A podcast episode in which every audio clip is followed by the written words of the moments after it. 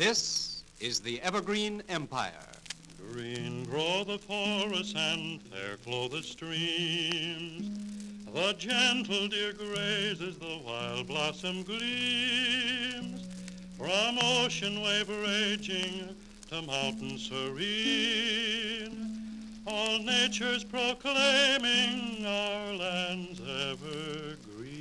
Welcome to Columbia Conversations. I'm Feliks Banel, editor of Columbia Magazine for the Washington State Historical Society.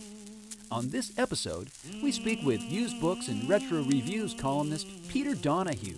The, the writing was a way to get the word out about the Northwest. Um, they were trying to overcome that sense of uh, provincialism or that sense of uh, being looked over.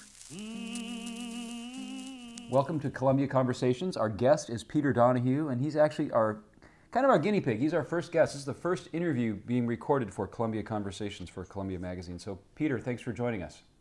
Thank you, Feliks. And where are we talking to you from today? I'm in home in Winthrop, over in the Methow Valley. How long you lived in Winthrop? Uh, I'm in my eighth year here. What what uh, why'd you choose to live there? Well, I was uh, I was living in Birmingham, Alabama, and uh, my wife and I are from Northwest, uh, and we always wanted to come back. And I, I found a job in Omak, a teaching job at Wenatchee Valley College in Omak. Oh, which that's I'm very great. happy with. God, that's great. What a cool, what a nice way to. That's a nice thing to put together. Yeah. So I was surprised to come across the, the stuff you've been doing for Columbia Magazine. Um, pleasantly surprised a couple of years ago because, you know, I I love Northwest literature. I love the fact that it's sort of um, I don't know the history is a little. It's not as well known as you'd expect. I think we don't seem to have the literary tradition that oh New England has or the Deep South. I mean, there's you know, we don't necessarily have a, a someone who comes to mind as the Mark Twain of the Northwest or the Faulkner of the Northwest or the Hawthorne or whatever. Uh, and not, I'm not trying to get all booky literary here, but it's like I always struggle with this idea of Northwest identity and Northwest sort of regional mythology, and so much of that is in the is in these these books, these novels, and other written materials from the last eh, 150 years or so. What what first attracted you to do this kind of uh, research? Well, I was curious about that question. Does the Northwest have a literature? I did once hear a very famous contemporary Northwest writer say, no, it did not. It was too young to have a literature comparable to the South. But if you think about it, the South's literature, what it's known for, is really a 20th century literature Faulkner, uh, Flannery O'Connor. Um, and we do have a literature that goes back to the turn of the century in the Northwest. You know, we don't have a, a prominent figure like a Faulkner, as you say, but um, we do have this great body of work from the late 1800s up until the 60s, and that it goes unrecognized. Uh, so many people think that Northwest literature basically started in the 60s, you know, with uh, Theodore Roethke's arrival at the University of Washington, or with Ken Kesey in the 60s or Tom Robbins. You know, those are usually the, the starting points for thinking about Northwest literature.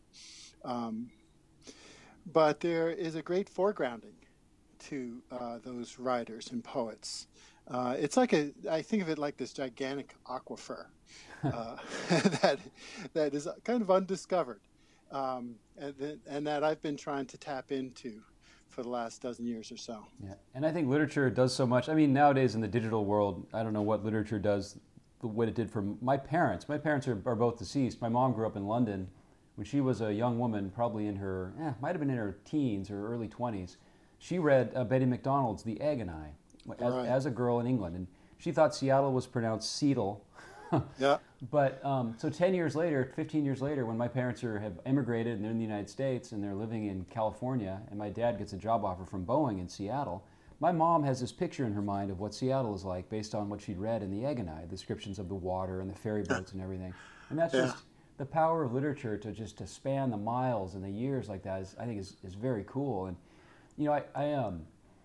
I also something about there's something about the cover art on these. So, so many of these Yeah. have such wonderful cover art. Yeah, it's beautiful. A lot of uh, Art Deco uh, type designs, and yeah, some really beautiful cover art. And you know, there's this notion of there of people thinking there is no Northwest literature. It almost feels to me like there's a sort of a um, oh, inferiority complex or something.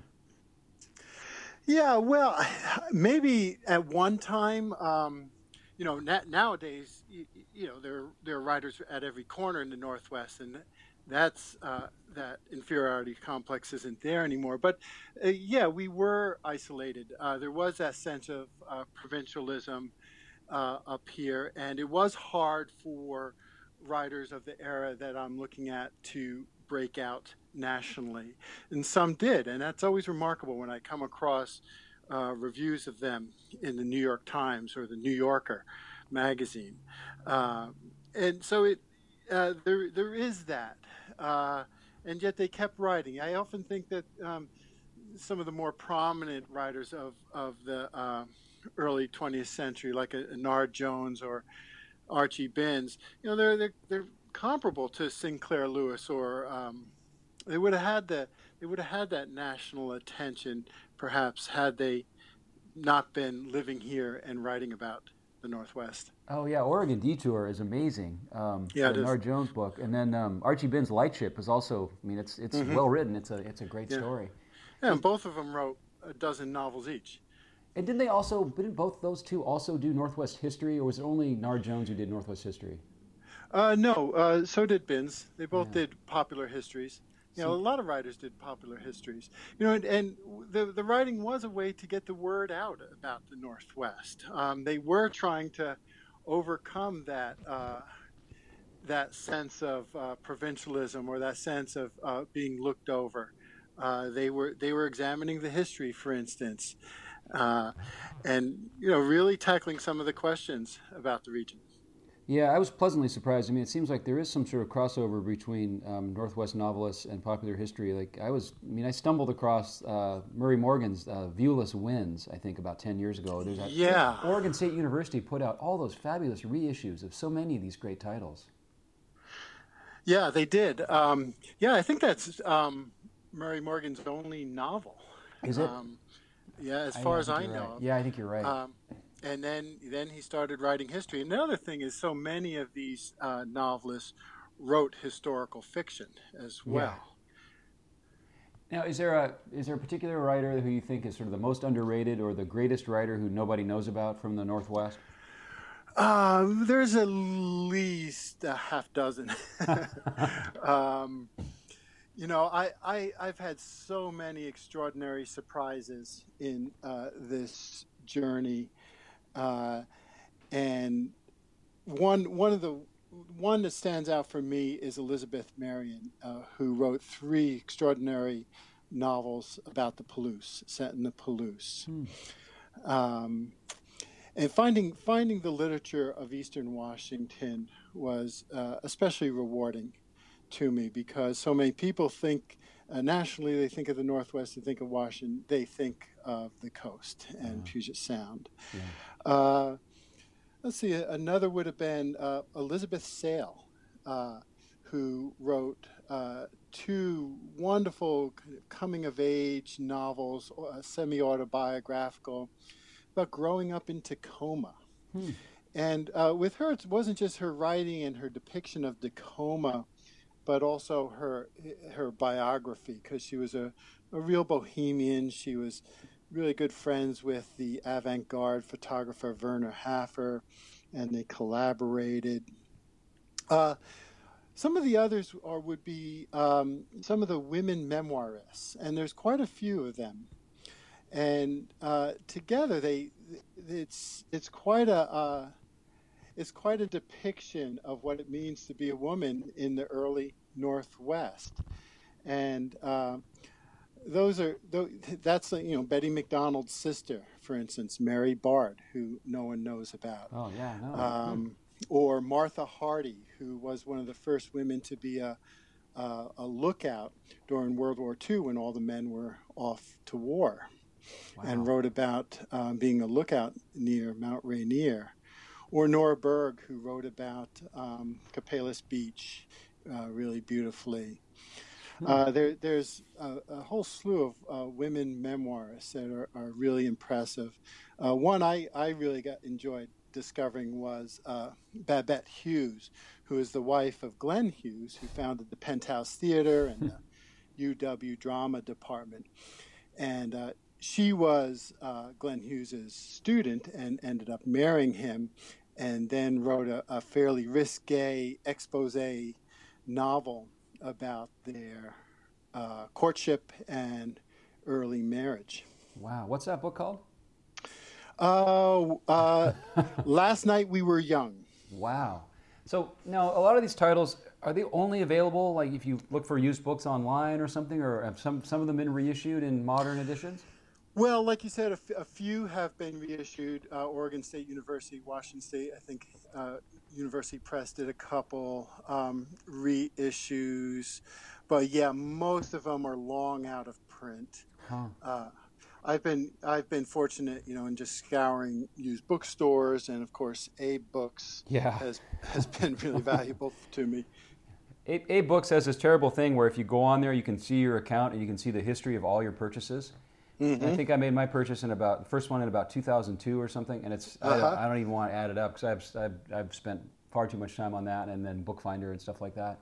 Yeah. I, I also like the times when um, outside writers come through the Northwest and write about it, whether it was you know the Wilkes expedition in 1841 or even like Narcissa Whitman's journals um, in even the 1830s and 1840s.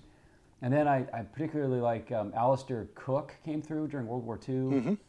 Um, Kerouac Yeah, came through Seattle. in the 50s, you know, on his way to uh, to the look to um, to work in the fire lookout in the summer of Right. 54 or 55, I think. Yeah. And then no, I think uh, who's the guy who wrote uh, Travels with Charley? John Steinbeck. He has a really famous passage where he just trashes Seattle about being, you know, if he he'd been there 20 years earlier, and if he if no one told him where he was, he wouldn't know what it, what what that it was Seattle anymore, and the, the hills were filled with the rabbit warrens of the future, and the city was choked Uh-huh. by freeways, and Uh, anyway, it's that that's that's pretty good. and it's uh, it's nice to it's great that you've been doing all this work. What what first drew you to start looking into Northwest sort of unknown Northwest literature?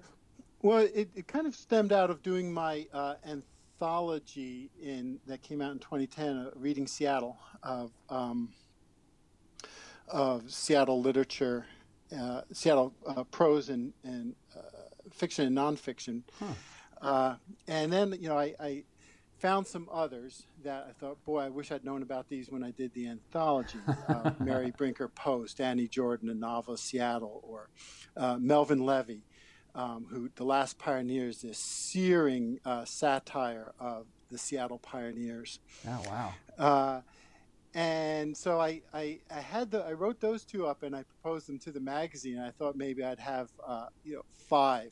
I could do five more, and that would be it. And now I'm doing my 51st That's uh, great. for the next issue.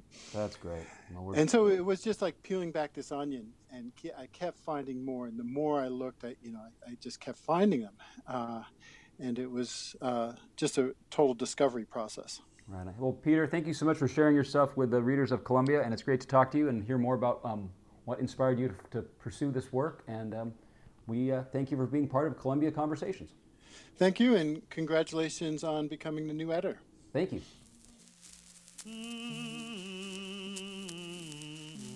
Thanks for joining us on this edition of Columbia Conversations from the Washington State Historical Society. For more information or to subscribe to Columbia Magazine, please visit washingtonhistory.org. I'm Feliks Banel.